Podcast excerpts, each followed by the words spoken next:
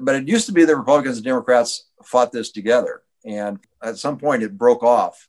Fastest growing jobs in the last uh, two years has been uh, solar photovoltaic installer and wind turbine technician. Two fastest growing jobs in America for the last two to three years were those two things. And we are fighting it. In, in, in Indiana in particular, we're really fighting it, which is a little annoying. You're listening to former Indianapolis Mayor Greg Ballard talking about Indiana's and the United States' need to embrace renewable energy. Mayor and I talk about this and many other issues on this episode of Michael Loves Indy.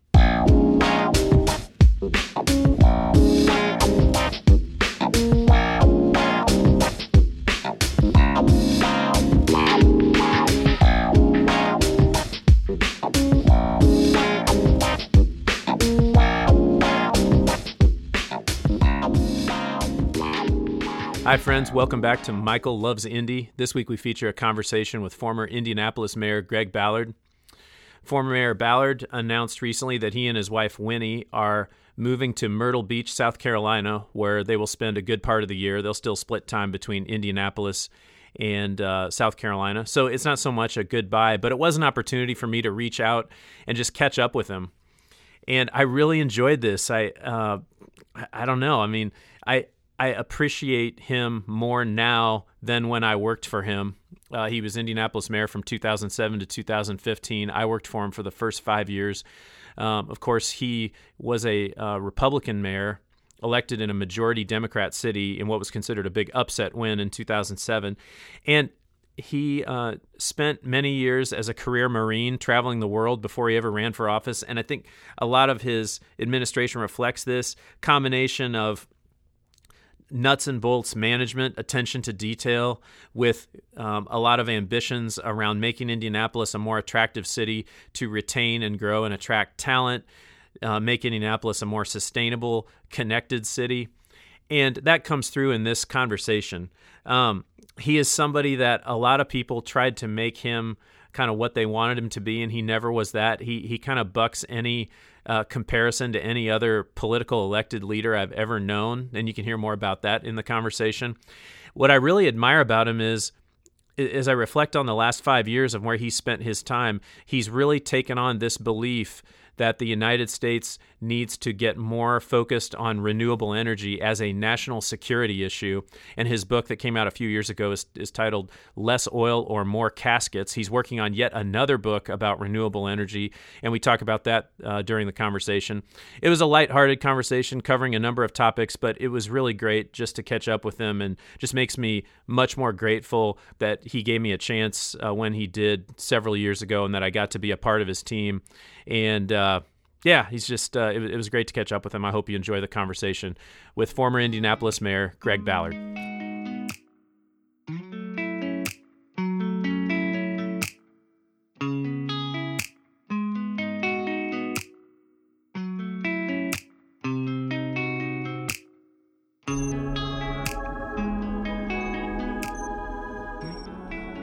I know we're not losing you and Mrs. Ballard. I know. I, I, mean, the way you described it, it's more of a split split time arrangement. Is that accurate? Yeah, I think so. I mean, we're going to spend the majority of our time down there, but I'm, I'm still going to be with the University of Indianapolis. Right. We're still going to do a Ballard Summit every year there, where we bring in high school sophomores from around the state and give them a seminar. Their keynote for me every year is something called embracing the future because I want them to I want them to be positive about the future. You got to work for it, but you got to be positive. So I still do that. I'm still going to be affiliated with Indy Women in Tech because I co-founded that group. I'm still on the board, and I strongly believe in making sure that women, uh, especially women who don't think they can do this, but uh, putting women through courses and training that gets them tech uh, tech, tech careers and it's been a remarkable success in that regard, and I, am very proud of that. And I'm going to continue with that also. That's great. Well, I I've commented to people. I know I haven't seen you in a while, but when I've seen you, especially the last couple of years, you're still the same person, but there is a little bit of a change. And like, you know, your your time as mayor, it's very intense. And you you you you would joke around a lot, but it was like purpose. You know what I mean? And it was, you know, moving from kind of issue to issue. And it seems like I don't know. It seems like the last few years, um, you're. It's like you're able to pr- pr- pursue these kind of uh, creative things more so than before and there's a little it's a it's a, there's a little bit of a looseness is that accurate i mean I think so. People say I say a lot more. I, I'm a lot more relaxed, which I, I find fascinating, which is probably true. Uh, physically, that's true. My blood pressure's, which wasn't very high anyway, it, uh, but my blood pressure is actually down. I've lost like uh, 40 or 50 pounds during this COVID thing uh, because I, I don't have what I call all these social cues where I'm go- the rubber chicken circuit, if you will, and people right. throwing, throwing Mountain Dews in front of my face, uh, you know, every time I go out, out the door. That sort of thing is gone. And um, so I, I've been able to do that a little bit more and be, be me a little bit more probably.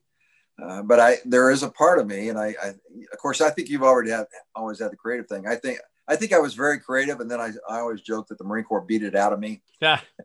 and then, uh, but once I got done being the mayor, it kind of, not immediately, but uh, as life, as uh, time goes on, I think it, it's freeing me up. I got uh, actually four books that I want to do and will I do them all? I don't know, but I know what I want to do. And I, I know there's other things that I want to do also uh, on a creative. I'm, I'm debating to do, uh, you know, I've got a, I've got a name. I won't tell you what the name is, but uh, I've got domain names and Facebook names and the YouTube channel and everything else set up, ready to go to kind of become a commentator. And I have people who want to help me do that uh, in case I want to do that. But once I get down to Myrtle Beach and get relaxed and moved in because it's a little tense right now with moving. As you know, all moves are a little tense, but the once we get down there and relaxed, uh, I think uh, I think I'm going to have some time to uh, look at these things and what do I really want to be doing at, at this point in time. Yeah. Do you? I know time and distance provides perspective. I mean, for me, you know, like in working for you for five years, it, sometimes it provides perspective I didn't have at the time, but I think back, it's like and this may be a good place to start. You know, I feel like a lot of people built you up to be something and you turned out to be something totally different. Some people, you have this Marine career. So some people wanted you to be really authoritarian when you're mayor and, and you know, the tea party was happening and some people thought you were going to be the tea party mayor. And then the way you spent the eight years, you're really none of those things. You know, you know what I mean? And, and do, do you, yeah, go ahead that's really fascinating that you say that because again, some of the stuff that I've been going through, the papers that I've been going through, uh, I, when you look at 07 uh, during the campaign and shortly after the campaign, and then all of the in 08, what people were saying about me, what they were speculating about me, and, and one of my favorite sayings, and, and, I think it's my my saying, I think I made it up, that most criticism is based on speculation. Yeah. It's really not based on what happens, right? Oh, yeah. he's going to do this or she's going to do this. Oh my God, this is going to happen. Uh, there was a ton of that that was going on in 07. There was a ton of that going on in early 08 after we were in office. And, and so it was, it was remarkable. Uh, one of the, one of the running commentaries, no one said this directly, but there's lots of this in, in the newspaper articles that were like, we really appreciate that he's so refreshing. He's so candid.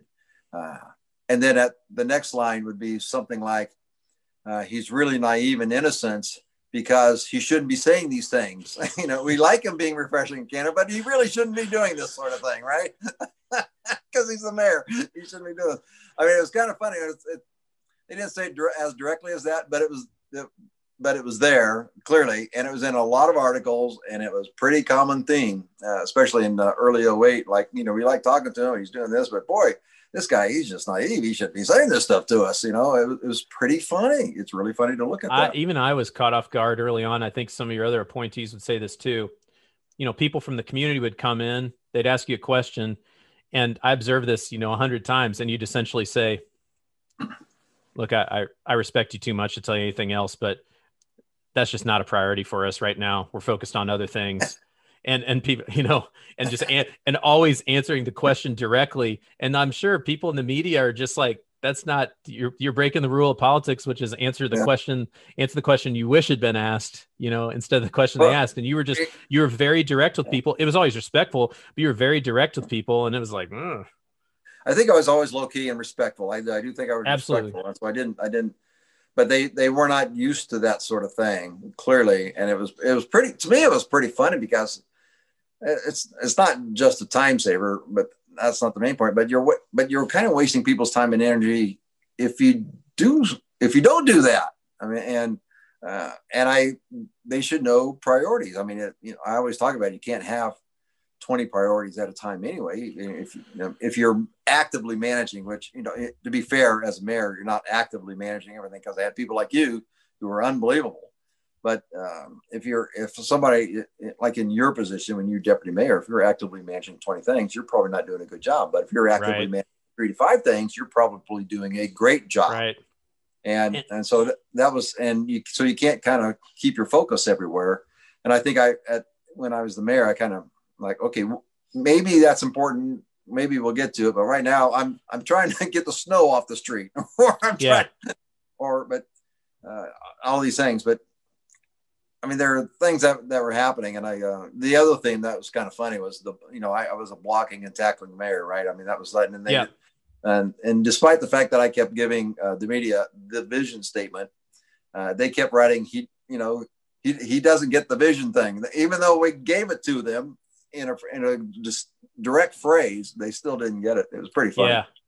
You, one thing that I've reflected on, uh, again, with distance, it's like your appointees the way that I experienced it is is like you you you have to prove yourself. Any appointee has to prove himself or herself. But then once you got the charge from the mayor, you had an extraordinary amount of autonomy, unusual amount of autonomy. And what, what I tell people, and I hope I'm asking you to this, I hope this isn't my own revisionist history. I'm like, I had a standing meeting Fridays at three o'clock, and I can't tell you how many important decisions got made at Fridays at three o'clock. You know what I mean? But other than that, it was like, and and also but the other thing so autonomy but also you expected insisted that peers get along with each other and craft solutions. Like if there was dissent like you weren't you weren't going to mediate between two peers. You just weren't going to waste your time. And i've never asked you this but it's like is that does that come is that do you think does that come out of your marine career you know your small unit leadership book or does that come from other experiences like do i do I have that right? Was that was that a thing? Was that the approach? That actually happened probably more in your office as the deputy mayor than any other office, no matter who was in that okay. seat, okay. whether you or somebody else, because so many big decisions were made in, in that particular office uh, for the future of the city. Uh, it does come from my background uh, in the Marines and, and, frankly from my study of leadership. Uh, because, you know, I mean, I'm sure you're like this too. If you're going to write write a book about something, you better do all the study that you can on it, so you don't come off as uh, as you know unknowledgeable and, and um, fairly lightweight on it. And so I, I learned along the way that if there's a disagreement, just you know let, us work that out. And, and if I have to come in and do that, if if that was my nature, because I, I think probably most people in that office that is their nature. Uh, yeah, certainly not my nature. But I, I I knew I had smart people around me, and that you and whoever else uh, that you were dealing with. If you had disagreements, you could probably figure it out. And as you know, it was always what's the best thing for the city, what's the right thing to do here. That was the that was the mantra. And so I don't think that was uh, I, I I just that was my experience because I trusted all of you. You're right. I gave you an enormous amount of autonomy. That's why. And I when I look back at what we did. It, I have to be a little, little humble about this if I possibly can, but I just think we attacked so many different issues, like almost 10 times the number of issues, because I wasn't doing them all. I didn't, yeah. I, it didn't have to emanate from my office. Most of the stuff emanated from you guys, from although, staff. although, you know, you did having the mandate of the chief executive is huge. And so it was like, it was like the, none of it happens if you don't, um, uh, create the space and take take the roadblocks away you know? And that's why another thing and th- i know this does come from small unit leadership but i can't remember i made a lot of mistakes. I can't remember one time you came back to me and said why'd you do that? Why'd you do it that way? It was always like well okay i bet you won't make that mistake again. And it was just like okay moving on. Yeah. You know? Well again it goes back to trusting your people. And the funny yeah. thing is uh, i knew none of my staff right? I mean, zero of my staff when I interviewed them. Right. And that was the that was the funny thing. I did trust. Uh, I did know a little bit the people who were picking uh, those who I was interviewing, and I uh, and I got to trust them pretty quickly, pretty well. And uh, and when I, you know, had a sense of where the background of all of you were coming from, it was it was pretty obvious to me that I had some pretty good people here. And I've never been a micromanager. That's the, yeah. that was another thing that I was reading about all the time. Marines, they just do what they're told and all this other stuff. But that's really not the way it happens uh, in in the Marines or generally in the military. You get a lot of consensus. You try to figure this out, but when you walk out the door together, then then we know which way we're going.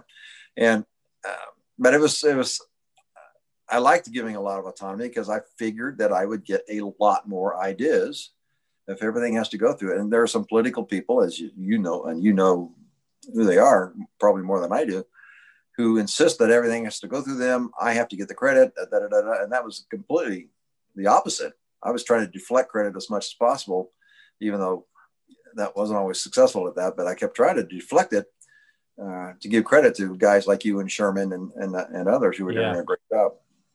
I okay, so when this is the stuff that I couldn't see at the time, and I think about now.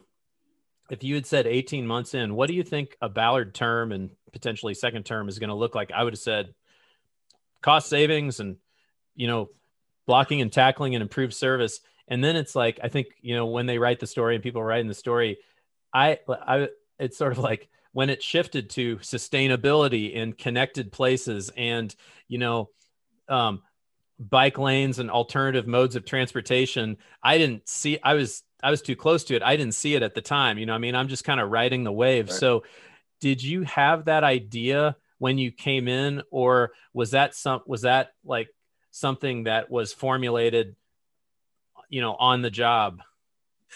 Uh, probably a little bit more of the latter but it was pretty quick and it wasn't those issues those were tactical issues. Okay. Uh, the I would suggest that I came in. I think there was a lot of improvement to be had on blocking and tackling. The Mayor's Action Center we completely revamped and made that you know, ten times better, and just things like that. Uh, you know, six we put Six Sigma on snow plow on uh, snow removal, and uh, I mean uh, potholes, yeah, pothole repair, trash, yeah, trash, all that. Stuff. I mean, all that stuff was. I mean, a lot of that was low hanging fruit. I mean, I yeah. can tell you story after story on uh, lots of those things uh, where that was pretty obvious, and we just did the right thing. But it became pretty clear to me early on that the com- competition in the cities was for talent. And as I've said a million times, the prism through which we did everything, including the blocking and tackling, but then all the other stuff that you just mentioned, like sustainability and, and bike, bicycling culture and those things. This is about attracting talent into the city, creating the kind of city that people want to live in. That's what we were doing. And I, I've said a lot that that's the prism. That's yep. the decision making uh, thoroughfare, if you will. Is this is this helping us attract talent into the city of Indianapolis? Because again, as I've said a lot, you know, the, the generations growing up right now are moving to the place, the city where they want to live, and they make their lives work. That's not what happened in my generation. Every, everybody in my generation, when they got out of college or whatever, uh, went to the job, whether it was in uh, Reno, Nevada, or Tulsa, Oklahoma. They just went there. But that's not what happens now. Yeah. So I, I got that pretty quickly. I think a lot because I was at the U.S. Conference of Mayors. I talked to a lot of other mayors, CEOs for cities. I talked to Brian Payne a lot. Uh, I mean, there was a lot of eh, good scoop that was going on, and I realized pretty quickly that this is about talent into the city because that affects uh, not just the population coming in, but all those other things that we want to get done. And so, if you bring talent into the city, the companies follow that, and all of a sudden your tax base increases. Oh my heavens! This all kind of works together. Yeah. And I don't think I, I don't people get that. I mean, I know you want to improve public safety and you want better roads and you want all those other stuff, but unless you have a tax base, an increasing tax base, good luck with that. And the way to have an increasing tax base in America today is to uh, create the kind of place where talent wants to come to. And yes. that's really what we were trying to do, as you yeah, well know. Absolutely. Was there, I do have, I do have some more. I do want to get to some of these ideas that have proven to be ahead of their time that, that, that you know, sure. that people didn't get, but I do, was there, um, was there a challenge that stands out, um, where you're, you're met with this challenge and you're thinking, oh, okay, this is, this is maxing out my small unit leadership lessons. This is really, this is yeah. really, really thorny stuff. And I know, I know a lot of things a lot of things happen to you you know there uh, there are external events that you can't control you know when you're the mayor of a large city but was there is there a challenge that stands out where you were like stretched to the max um in trying yes. to yeah. Early on. Oh absolutely. Early on yes.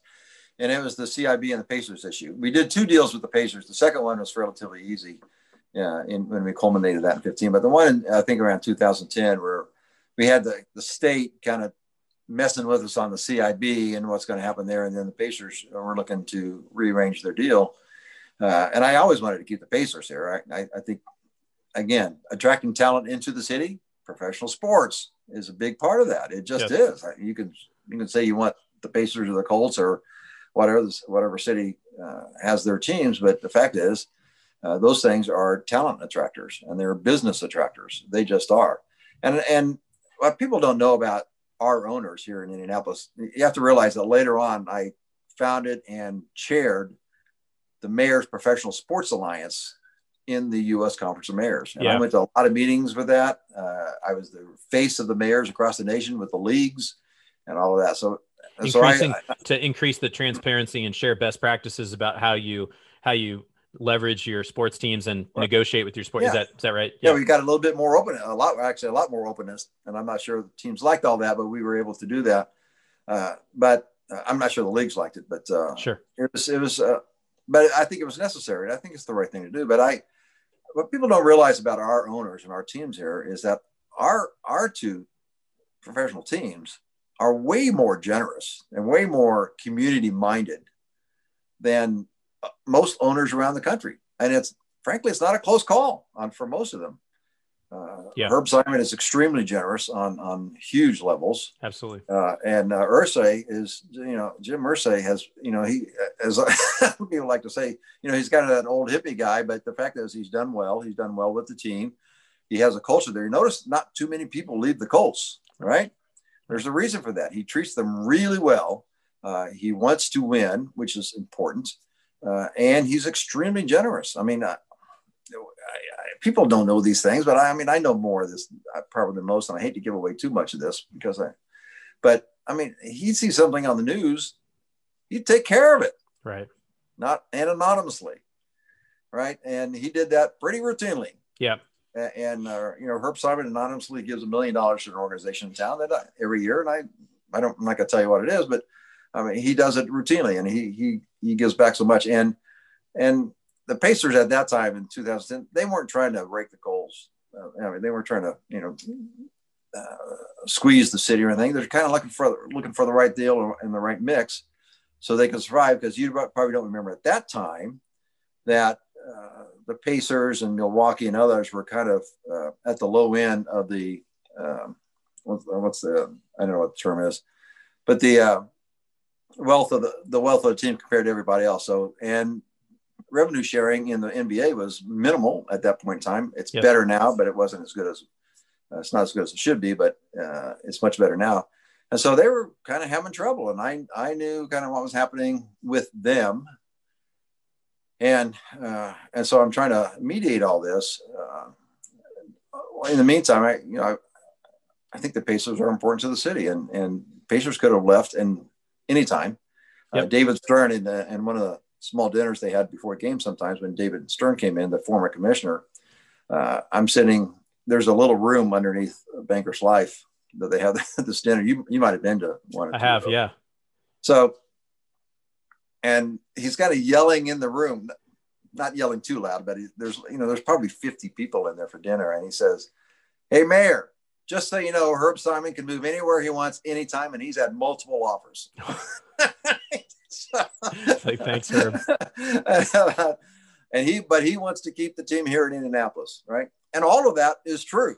Yeah, all of that is true. And so, and then, but uh, then I remember it's like a five-way negotiation, right? It's yeah, the Pacers, the Colts, you, yeah, the the state of Indiana. It's got a stake in Indiana, it. They got to make the make sure and work it all through the CIB. Yeah, the capital improvements board and it's it's uh, it was a little nutty and um, so that got really tense because um, at that time i felt like okay I, I can't do this by myself not, not like i did anything by myself anyway but i brought in heavy help. I, I know mark miles came in and helped uh, helped us even though he wasn't working for us he came in and helped us yeah. with that and uh, paul Okeson and others did, did a great job with all that but uh, that was really that was a tense time for me. That was like okay what what am I going to do here? All right. That well, was, that got really tense. I, I recall, um, and I was not, I was working on other projects, um, that you directed me to work on. I was not intensely involved in that, but I do remember we were we were a few of us were having a conversation with you, and you said, "Well,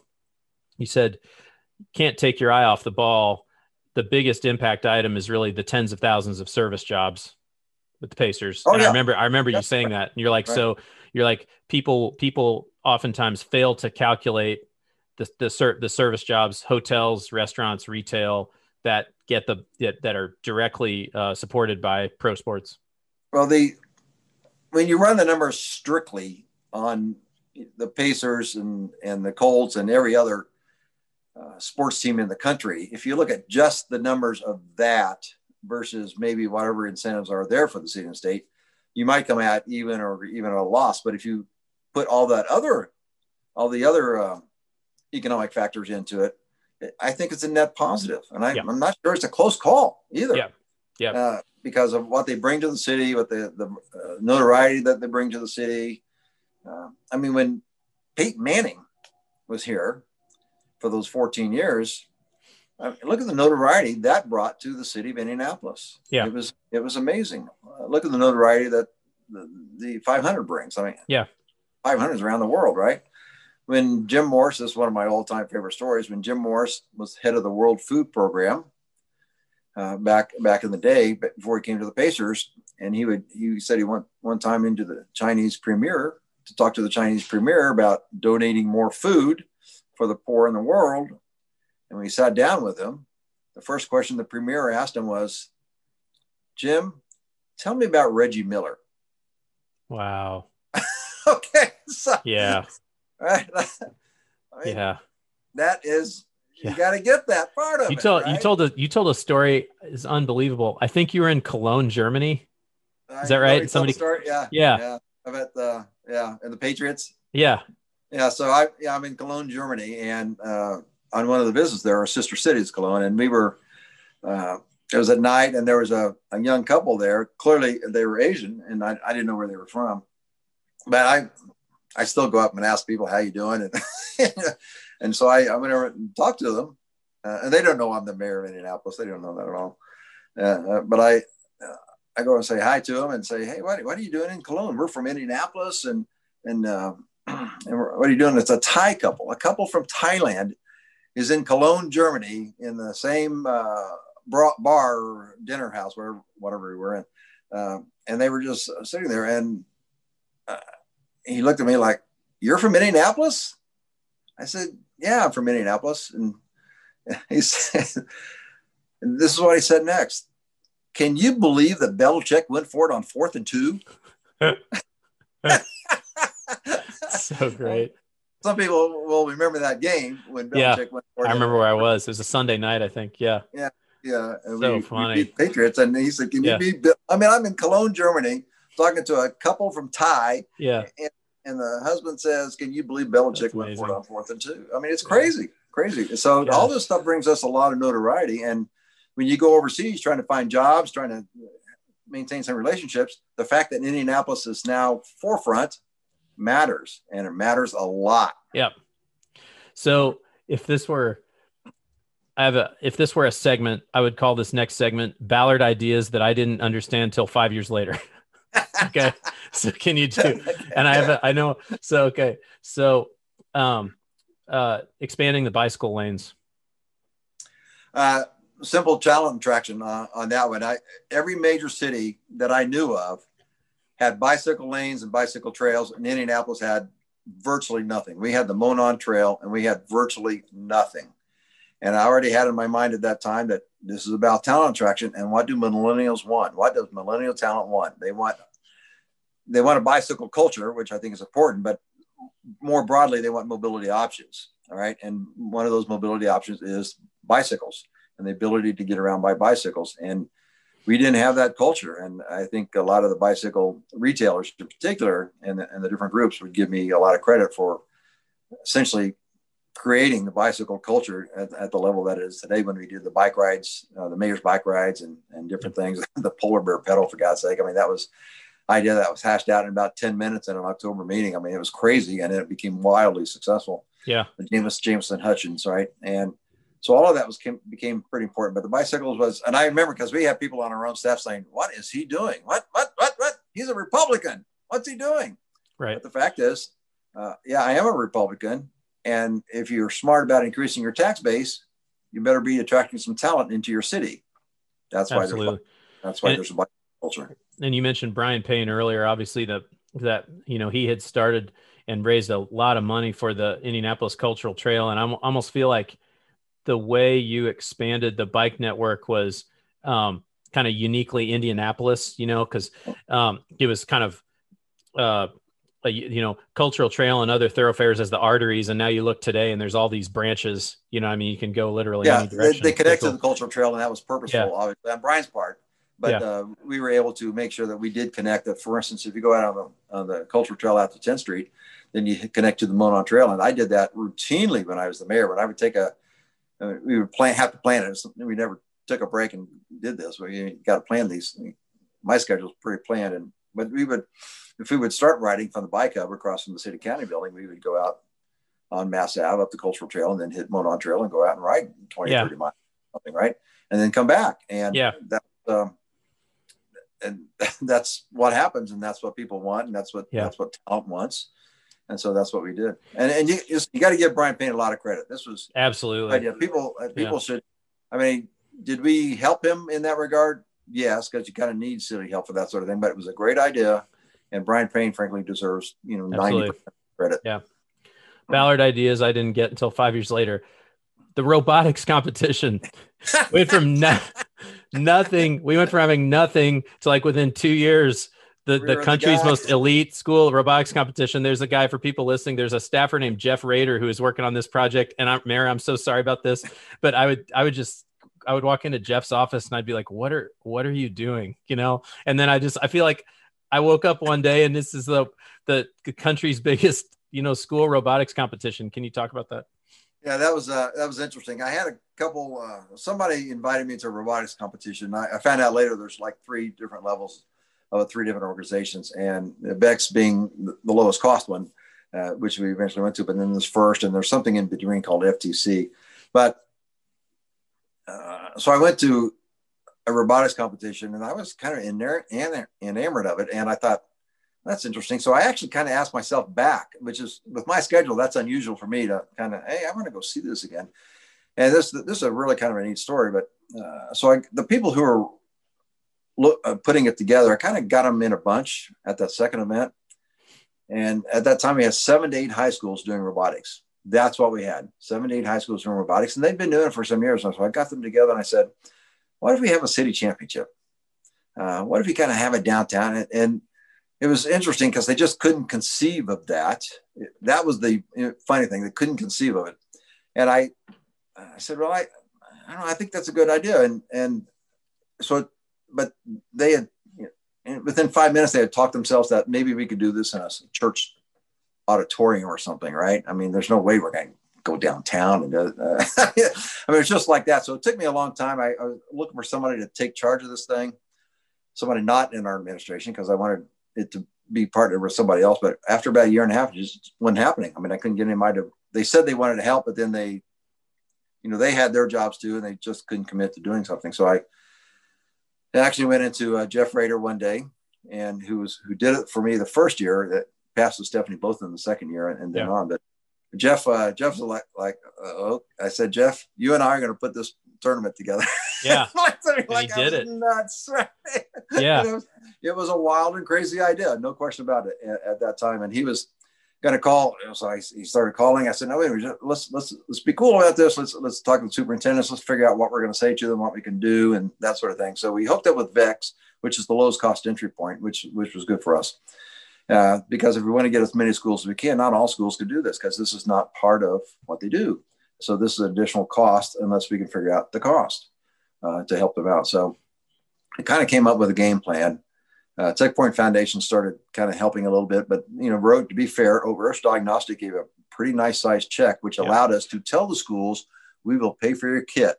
In Warren Central, uh, out there at their career center, uh, and where they were doing with their robotics, had a guy named Randy Decker who ran it, and he volunteered to train everybody because all these different schools that we got didn't know what I was talking about, didn't know what to do, and he volunteered to let teams come to his place and he'd train them all, even though was going to compete against them.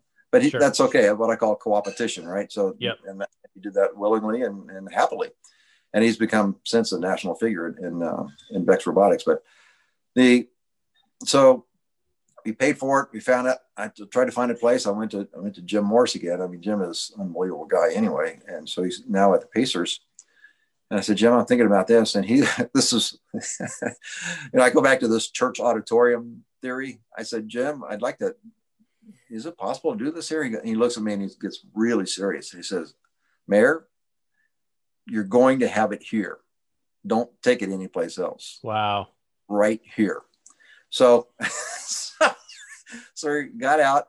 We, uh, Jeff, you know, we got the word out. Jeff did a really good job that first year. And after seven or eight high schools were doing this in Indianapolis, that first year we got 30 new high schools to start a robotics team. Holy cow.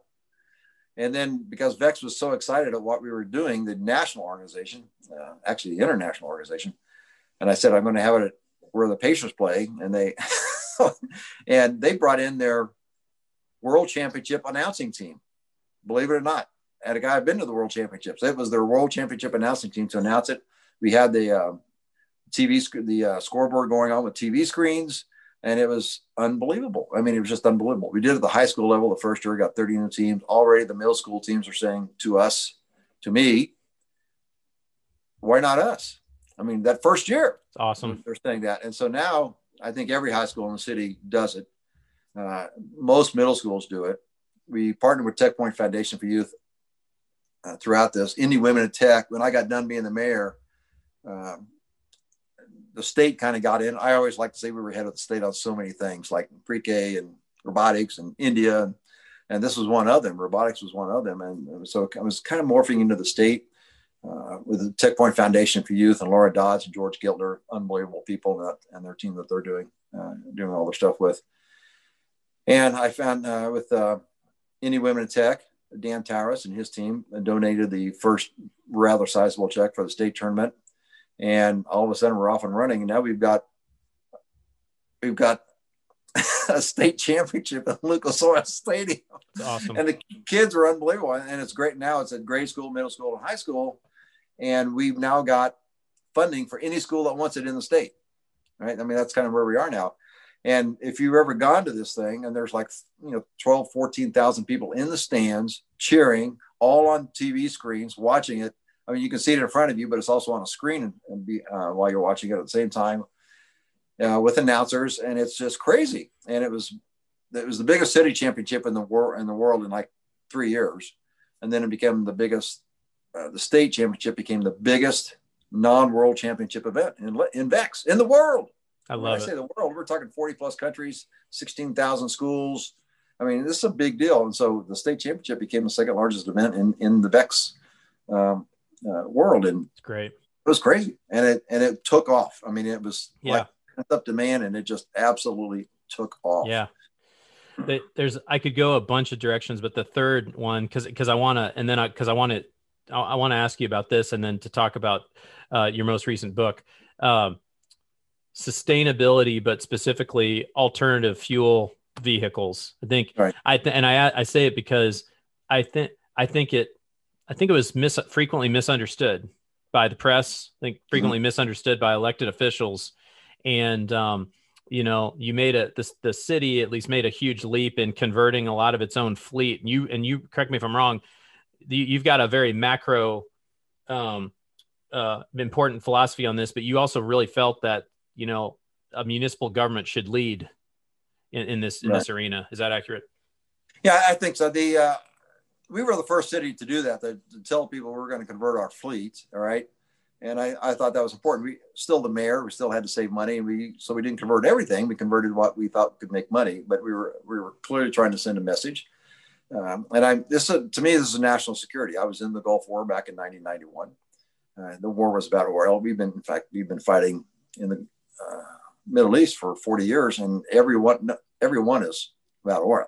It doesn't matter what uh, precipitated a particular uh, war or particular piece of that conflict. It's all about stabilizing the Middle East so that oil gets out of there. That's it. We've been doing that for 40 plus years when the Brits pulled out in, in the early 1970s. seven trillion dollars, seven thousand lives. This cost us a lot to make sure that the world runs on oil because we protect the oil supply for the entire world. And everybody thinks we have a lot of oil in the United States. We do not. That's just falsehood. That's just politicians spouting off trying to get elected. We're not even in the top 10. We might be number 10 right now on oil reserves in the world. Uh, we got like two to 3% of the world's oil reserves. That's it. Everybody thinks we've got a lot of it. No, we don't. We don't compared to anybody else. But we protect the oil supply for the entire world. Two thirds of the world's oil goes to uh, two thirds of the OPEC oil goes to Asia, right? But we protect it because those are our allies. We want trading partners. We want their economies to be strong too. Uh, you know, half of Russia's uh, income comes from the sale of oil and gas. Oil and gas exports pay for Russian economy. That's what happens. Well, that's enormous leverage uh, on on both sides, right? So Europe can't run without Russian oil and gas. Uh, wow, that's well, and OPEC, we're spending spending sending hundreds of billions of dollars a year to our enemies, who then use that money to fund terrorism against us, and we're protecting it. I mean, this is crazy. This is really crazy. It's a crazy system. We we ensure that everybody can buy their oil. We make sure it's safe, and then they use then the people who are selling us that oil fund terrorism against us. It's a crazy system. It really is. I was I was afraid you would start you would start talking about this, and I was actually afraid. And I think I think part of it was my own uh, my own lack of understanding of the issue, but then I was also like getting from getting from these kind of macro views, which I've never heard any other Republican elected official say ever. Okay, to right. to therefore we need to convert our fleet was that a was that a leap that you felt was hard for people to make? I think it was. Uh, it was kind of funny because everybody thought I was going green, which is it, that's a side product of what I was doing. Most people do it to go green, and they never really never bring up the national security. My yeah. main emphasis was national security, as long as we could save money in Indianapolis doing it, and I thought we did on the particular vehicles that we picked, and we tested it out. As you know, we tested it all out to make sure it all worked and everything. And, and uh, you know, it unfortunately didn't continue at the level that I was wanting it to, but we did send a signal pretty strongly across the country. I was known as the electric car mayor in the U.S. Conference of Mayors, and, and I was pushing this uh, pretty hard. But you know, there's there's multiple reasons to go in this regard. Uh, I'm writing a sequel to the book. Uh, it's, it, the working title is uh, "Peace, Pollution, Climate, Jobs: Why America Should Champion Local Clean Energy." Yeah, and that's uh, it's a broader perspective of it all, but national security is in there obviously with, with the peace aspect of it. Uh, because we've been doing this for a long time. I mean, look, think of the wars we've been in the last 40 years. They're all surrounding oil, every one of them. It really doesn't matter, again, what precipitated it. It's all about stabilizing the Middle East so oil gets out of there. That's it. Nothing else. Doesn't matter what anybody else tells you and everything else, but that's just it. And we, we don't. And then you add Russia in and their influence over Europe. I mean, this is crazy. This is a crazy system that did, we got going on here. Did, did you ever have people of either political party say, "Hey, stop saying that," or you shouldn't? No, but I, I, would tell you when I've talked to a couple of congressmen about it. First of all, they don't know it. They don't, most of what I just told you, they don't know. Uh, and the ones that did know it, their eyes just glazed over, like you know, like okay, we, we can't get there. You know, we're just not going to get there. And yeah, uh, and I was ahead of this, no question about that. But I, I'm here to tell you, as as we speak here in 2021, we've already reached the tipping point. Yeah, there's no question that global transportation is going to be electric within 20 years. There's no question about that. Yep. Every major country is heading in that direction. Every major country is putting limits on when you can sell internal combustion engine cars by like 2030, 2035, other than the United States. Yeah. Uh, funny thing is, we just had GM say that, but we haven't had the country say that. But yeah. Almost, almost all the European countries, China's uh, said that in some way. Uh, India is trying to get there. I'm not sure India's electrical grid will allow them to do it because, but uh, but they're at least trying to get there. But it's it's crazy how far ahead everybody else is compared to the United States. Yeah, and that makes me worry about is global competitiveness. Right. Who's going to have the jobs? Who's going to have the technology? Who's going to drive this thing? Because right now it's not going to be us. If we didn't have Elon Musk, right, a South African immigrant, we would no one would be doing this in America. I remember as not a skeptic because I didn't know I didn't know enough to really make an argument. Let's be honest. But I remember in, uh, in just a, a, couple of conversations that we had, I, and it was me and a small group of people with you, the sort of like, well, is this something we should let the auto market really correct itself because the markets and and you were basically like, no institutions that can do this need to lead because the way you're basically I'm I'm I'm this is years ago I'm paraphrasing but you're basically like we can't wait for the market because it's going to be too late. The US is going to be behind so we need to lead is essentially what I recall. Is that? And we're still at that point where we are not leading where we where we should. It's it's kind of funny because in one of the books I, you know, I'm reading like 10 or 12 books to write this other book. And one of the books I've already read uh, goes back to um, like in the I don't know if 1950s 1960s where they were fighting some of uh, uh, pollution uh, well, I guess that was probably in the 70s and 80s then when you think about that when cars had to get cleaner. And it is a lot cleaner no question about that. I'm not I'm not disputing that. But there's a whole nother level we can get to but um, and the car companies were fighting the government. The EPA uh, in, in, back in the day the Republicans and Democrats were both on this side uh, with really Ruckelshaus and, and all those folks. But there are car companies we can't do this we can't do this we can't do this. But there's a conversation that was taking off to the side, and the uh, the mid level staffers for the government and the and the engineers for the car companies were having their own conversation while this high level thing was being played out in public. And the, and but the mid level conversation was the engineers telling the government staffers, "Listen, we can do anything you want. We can. We can do all of this. Everything you're asking for, we could do. It's just whether they're going to agree to it or not." Wow. I mean, that's that's I mean, that's I think that's what's playing out right now. I think they there is there is uh, I I don't think that's playing out right. It was playing out ten years ago. I don't think it's playing out right now because I think uh, some people in the American government understand where we're going. I'm not sure all of us Republicans get it, yeah. which, is, which bothers me. But uh, I, I, could tell you stories about that. But uh, if we don't get ahead of this thing, we're, we're going to be in trouble. But but the point is the bat- the battery technology is open now, and everybody knows you kind of have to go there. Uh, it's but 70% of the lithium, China, they have cornered the rare earth metals, those 17 metals. I think it's 17, if I'm not mistaken. Uh, they've car- cornered the supply chain on that stuff, which is critical to EVs, electric vehicles, and frankly our defense industry. They they've they've got that supply chain. I mean, I, I saw something today where uh, cobalt, which is still being used in batteries. Um, Two thirds of it comes out of Congo, but I did not know until very recently that uh, of the top 14 cobalt mines in the Congo, China China owns eight of them. Wow. China owns eight of them. Wow. This is a real problem. This is purposeful. This is not by accident. This is purposeful. The Chinese government has been doing this for 20 years because they saw this coming while we've been fighting it. Yeah. So th- this, I have a question. It's less of, and, and it's less about this idea in particular, but it's like you as mayor, and then you know the book "Less Oil or More Caskets" uh, released a, a, a couple of years ago.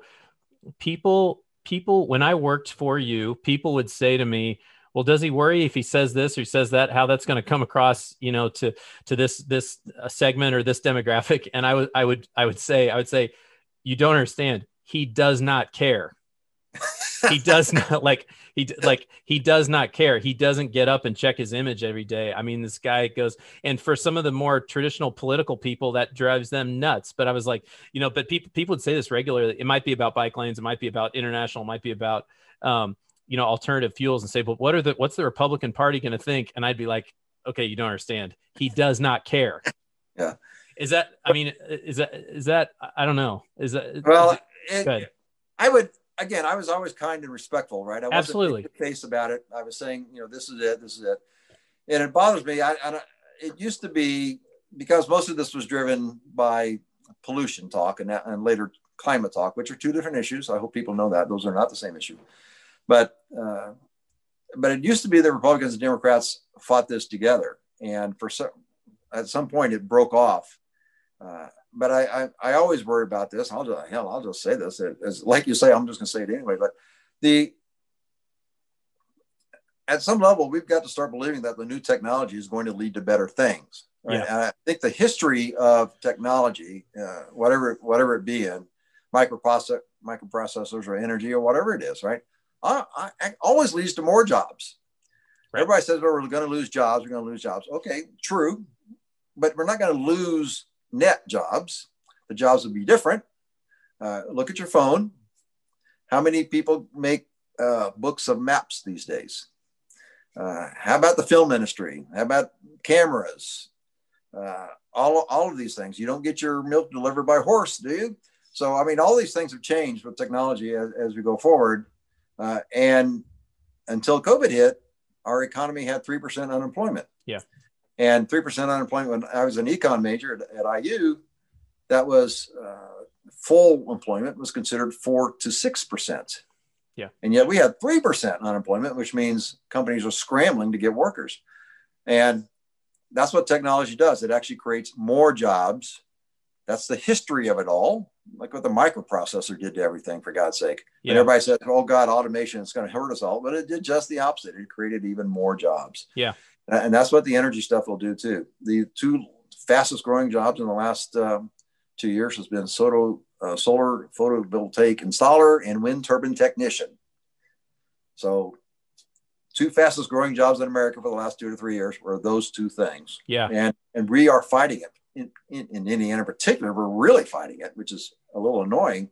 I don't understand why we can't see why the Republican Party can't get ahead of this technology and say this is the right thing to do. Especially with all the especially with all the production capacity we have in a state like Indiana, we're already yeah. an, uh, an, a huge net exporter of other of other things. It's like you you know right. you could see how we could we, you'd think we could pivot and really benefit from this market you're talking about and, and the and the we should own the the ev market i mean yeah. the guts the guts and the intelligence of the first real car uh, electric car in the in the recent times because electric back in 1900 they were a third of the cars back in early 1900s but in recently in the last few decades the ev1 by general motors the guts of that was in anderson or muncie. I mean, yeah. that's where that's where that yeah. thing was developed and and and yet we seem to forget all that. Yeah. And we, we should be embracing it because we're the second largest car manufacturer in america and if we don't get on this we're going to be in tr- we're going to be in trouble. Right. I, I did I did promise a, a, limited amount of time and you've been generous with your time, but there is there is a, a there's a topic of current day that I really wanted to ask you about because I haven't asked you about this before, and that is um it is amazing how fast things change because a lot of the things like opportunities you see with the city are very similar to what you saw in like 2011 and yet you know covid for instance um, uh, has had a disproportionate impact on uh, people of color um, in our in our city and in our country and uh, the national political rhetoric paired with high you know killing of george floyd and other things like that are are kind of shining a light on racial inequities and other issues throughout the country, but also in our own Indianapolis, you know. And it's like, as you think about small unit leadership, your eight years as mayor, these other experiences, do you like what advice would you give for leaders who are trying to bring people together in this current environment but against the grain of the political dialogue you know against you know social media you've just got people just you know kind of yelling at each other. Uh, what what what comes to mind? That's uh that's a great question. I was always lucky enough to have people like Olgen Williams and Greg Wilson talking to me all the time. Greg Greg was a, just a fountain of historical information on, mm-hmm. on a lot of this stuff, and so uh, you know it's pretty easy. It's it's kind of hard to say sometimes, but uh, the Republican Party keeps trying to embrace uh, minority community communities they say. All right, uh, the actions are completely different from what I can understand. I, when during the uh, first debate, Republican debate in 2016 in Cleveland, I was there, and but I was there primarily because the Republicans in Cleveland asked me to come up and speak about urban republicanism. Interesting. And I and I gave a speech about that, and uh, and I I just uh, we kind of give it lip service. I think most Republicans think we are actually addressing the issue, but I don't, frank, frankly, think we are. I repeatedly, I and others, uh, other people that you know here in Indiana, went to the RNC and said, "You need to talk to Ballard. He's winning in a Democratic city. and by the way, the, the minority people in the in the city kind of like what he's doing. You need to talk to Ballard. They absolutely refused to talk to me. Would not talk to me. We don't need to talk to him. We got it. We got it covered. We're, we're okay. Well, would have been nice if they would have done that. Romney might have won in 2012 if they would have changed things because it was, it was that close an election in certain places. But all, all that said, I mean, that's water under the bridge now. But uh, that we don't do a good job because we go we go back to things like um, well we just need you know this is all poor people not i'm a necessarily say minority but you know we just need better parents parents need it well you know parents don't know we're in a you know this we're in a multicultural uh, multi-generational cycle absolutely and and uh, well the parents haven't seen good parents yep. but they they have their kids but they don't know what a good parent looks like and jeffrey wright the old principal of Marshall could tell you stories about that sort of thing. Uh, I mean, they literally don't know what they're supposed to do with their kids in school and things like that. And and so we have to help them along the way. And we we do not. The Republican Party, I don't think, does a good job of uh, addressing minorities, meeting them where they are, and understanding what needs to be done. Uh, and I, I, Jim Morris says you know, one of the great things he always says is, uh, "You can't learn on an empty stomach." Doesn't really matter, right? And there's a lot right. of kids that have empty stomachs, particularly in minority communities, and well, we need to address that. Yeah, but we seem to be fighting it, and we seem to think this is a giveaway. Mass transit's one of those things that our party in the state fights all the time. They don't, they don't get it. Mass transit is economic mobility factor. We're for economic mobility. Why are you fighting this? One thing, one thing that I I took notes on from you is um, that that I that I try I've tried to emulate is um, I don't think people realized maybe I mean because and you're very upfront about this you're an introvert so you need that time at the end of the day to recharge but when I again when I was working for you I would say to people if you give him enough notice it could be a picnic with seven people. And if he says he's going to be there he will be there and he will stay and he will listen. You know what I mean? Like like the time it's like that time investment and it's like i'm here just to hang out and listen and i'm not asking you for anything. And you would do it like you have a lot of patience for that and it was you would do it to uncomfortable lengths you know what i mean? Like i'm i'm just right. gonna i'm just gonna stay here and sit in the conversation. I'm not gonna try to i'm not gonna tell you i'm here to solve your problems. I'm just i'm just here to be here in literally every neighborhood. Was that exhausting for staff? Yes. But you know um you know but, but but you know that i i saw it. I mean you built relationships with a lot of people that w- I would not have necessarily walked down the street and sort of pick saying yeah this person's going to become become good friends with the mayor. You you became good friends with you know people who didn't agree with you on everything in politics. And the my, my point in saying this is it's just that that time investment you just can't get around it. You know what i mean I did do that. I was well known for that, as, as you're quite aware. I was I was out six nights a week for the first four years, no question about that. And we were tired. I mean, I was tired. That's very tiring to do what we did and the way we did it.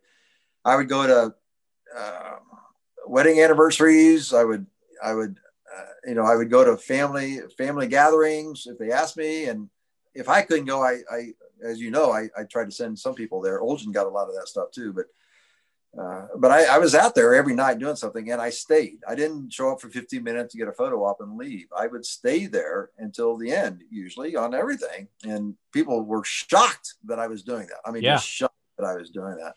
Uh, but I liked doing it. Uh, Winnie liked doing it because we were always out there together anyway.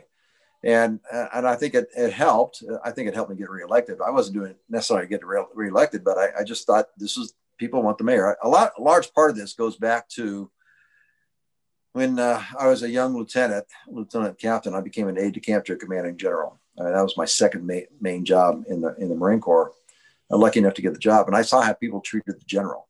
Right, I was the young guy, uh, and but he was the general of the base, and everybody treated him differently, and you had to understand that. And I was with him every day.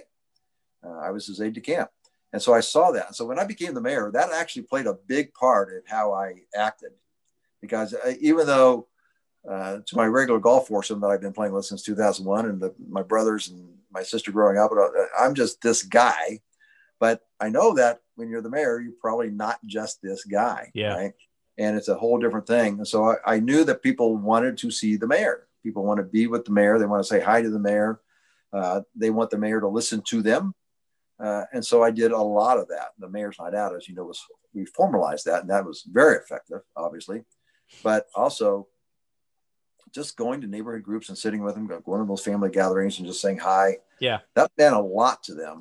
Uh, it meant a yeah. lot to them uh, that I would get out there because most mayors don't do that sort of thing. Yep. There's a certain, by the way, I think it was related to those visits. There is a certain type of phone call that the appointees would get on a Saturday or Sunday afternoon, sometime in the evening, and I'd look down, I'd see it was you, and I'd go, "Oh no!" And you'd say, "Michael, I'm at 10th and Sherman. I've seen this thing. Blah blah blah. Do you know about this? Okay, I really need somebody on this ASAP. Okay, can you take care of it? Okay, thanks a lot." And of course, we always did. because you like, guys were great. I know, but I was like, it's like I know, and I know what was going on. You know, you were doing these visits, or you drive by and you'd see something, and you're like, right. that's not that's not acceptable. So who's who's going to get on that? You know, on one Saturday, I did 15 different things. That was the most. 15. I was at 15 different events. Oh my god! Uh, about three or four of those were just drop-ins where I was I, I was yeah. driving by and I saw it. I said, "Let's stop there and say hi," and uh, always well received. And again, you know, the last few days I've been going through this, a lot of those letters and everything, because we're kind of, kind of going through all this again as we're yeah. moving. It's remarkable. I mean, literally, I, it's over a thousand notes, no question. I mean, well over a thousand notes. People just wrote little notes saying, thank you for showing up, or thank you for this, or thank you for, you know, coming to my mother's 100th birthday, you know, stuff like that. I mean, because I did everything on every subject. It wasn't yeah. like I just did this or this or this. I, I kind of met people where they were and what, what they wanted to uh, what they wanted to talk about and what event they were celebrating, and it was everything. And, you know, we created the Indian and Chinese festivals, right? So I got two whole new communities that were, I'm not sure they're marginalized, uh, but they were not considered to be a part of the city necessarily. They weren't prominent in the city, and I think we made them rather prominent uh, in the city. And in the Indian festival is still going on every year on, on the circle, and uh, we created those two festivals and it was so much fun to do that. And so, and I was at, I remember I went to the Chinese Business Association meeting at midnight. At midnight, and I was in a tux. I came from someplace else. And the reason I went at midnight is because that's when they met. They were so busy in their businesses, they got together at late at night. Wow. And I met them at midnight to talk to their group. Uh, wow. I mean, that's just I, I just thought that was important to kind of meet them when you can meet them. And I, I, that sort of thing routinely. I didn't have a lot of midnight meetings, uh, to be fair, but I was usually out till nine or 10 o'clock, you know, six nights a week. It is, that's a whole other, you know, I, this is bringing up like five other topics I'll, I need to address with you at a different time. The whole, the whole, another idea, you know, this is, no, the mayor needs to be active in leveraging these international relationships. And, you know, I think, I think I was, I was skeptical because it's like, you see people spend a lot of money, you know, but it's like, there's no, and if, if Raju is listening to this, it's like there's no question that your work on the India relationships leads to the Infosys expansion. Direct, direct relation. No, there's no question, right? I mean, uh, me as um, it was, kind of a funny story there when and uh,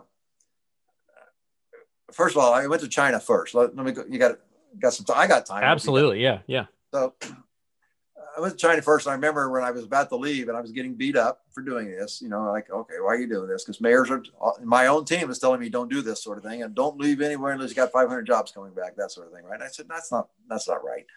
So let's, let's go, go create some relationships. And, and we did not have relationships with the, you know, three largest emerging economies in the world or, or in England. And I thought we needed all of those. So we doubled the number of sister cities to eight. Went to China first I can still remember a port, reporter at the airport as I was uh, just got to the airport, and she she comes up to me, uh, a nice lady, no no question, but uh, she said, uh, "Can't you just email them?" I said, "I said, no, you can't. you got to go talk to people. You have to go talk to them and get to know them. That's how relationships form, and that's how you get things done." So we went to India the next year, obviously, and um, but in 13 when we revisited India with Raju, who's remarkable, yep. as you well know, he's a remarkable guy. When my wife and I, very famous, you know, very famous photo, planted a tree on the on the Infosys campus in Hyderabad. It's all it was all over Facebook when we did it, uh, and that's um, you know, run, and Infosys came back to us a few years later at the state level. Raju posted that uh, picture again where me and Winnie were planting a tree at the at the Infosys campus, and that's how the relationship started. No yeah. question. That's exactly where it started. And and after that, we came back, and a few years later, then the, they've got the state. Again, I I'm not sure the state would have gone to India unless we had gone to India. There's a few things we were ahead of the state on. This was one of them because uh, that's a huge economy, largest democracy in the world. Why don't we have a relationship in India? And you know, Raju and his team picked the city, which was their IT uh, and pharma capital, which made a lot of sense for us. And so we, I visited there a couple times. And the, the funny story about Infosys, though, is we did that, we created that relationship. Raju created a relationship with, with those uh, with the senior members of, of Infosys, and uh, at one at one of the Pacers games, after Infosys had announced that they were going to build their, we're going to be their major campus in the United States, yep. and we're training center is going to be here. So I talked to one of their senior officials, and I said, I said, Anurag, but tell me why you really came to Indianapolis. Is it because Winnie and I planted a tree on the Hyderabad campus? and, he, and he laughed and he says, well, that played a part in it. But the, but the truth be known, Raju just wouldn't leave us alone. That's so funny. that's what he said. He said, Raju just wouldn't leave us alone.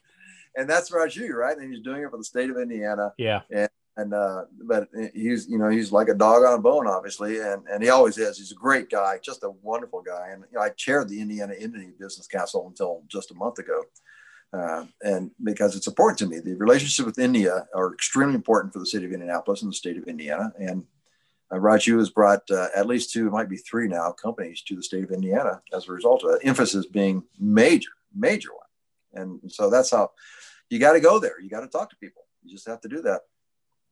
It is, you know, um, I underestimated when you're crossing cultural lines and language barriers, how much that personal trust makes such a difference.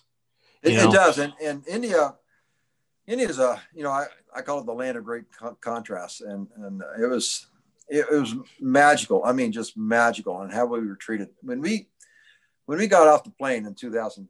I think it was 10. I, can't, I don't remember if it was nine or 10 that first time. I think 10 uh, you just can't believe what happened. So we're, you know, we've been traveling for like 20 hours, right? We're pretty tired. Uh, we're pretty disheveled. Uh, we were late three or four hours. And so we are walking out of the airport like at four in the morning. And I've got a meeting at noon. So we were supposed to get there like four or five hours before, which would have been extremely beneficial. But we did, we got there late. We, you know, took some time to get the luggage, customs, all that stuff. And, uh, and I'm thinking, okay, we got to get to the hotel and get some sleep before our noon meeting. At four o'clock in the morning, when we walked out, there's 200 people there. There's five television stations. There's a band. There's dancers. There's everything. It's unbelievable. When we walked out, and wow. music starts playing, dancers start dancing. The media, I got microphones in my face. How are you liking India? Welcome here. I mean, it was crazy crazy good. And that's how we were treated all the time we were in India. Wow. It, it, was it was just amazing. And how can you not fall in love with the Indian country and the Indian people at, at that point in time? It was it was remarkable. It really was. Man. Well, I just again, I know I know you got a pack. Um, I know you got a lot of people a lot of people trying to get on your schedule right now. I just I just really appreciate it, and I I definitely would would like to uh, come back and have a conversation. I know. Um, uh, so you're you're the new the new book or the book that you're working on right, right. now. So it so you're saying it it builds on um, the less oil or more caskets. Yeah, it does. It's a broader perspective because I mean there there's some things. First of all, two books, and let's talk about the second one just for a minute. But, sure.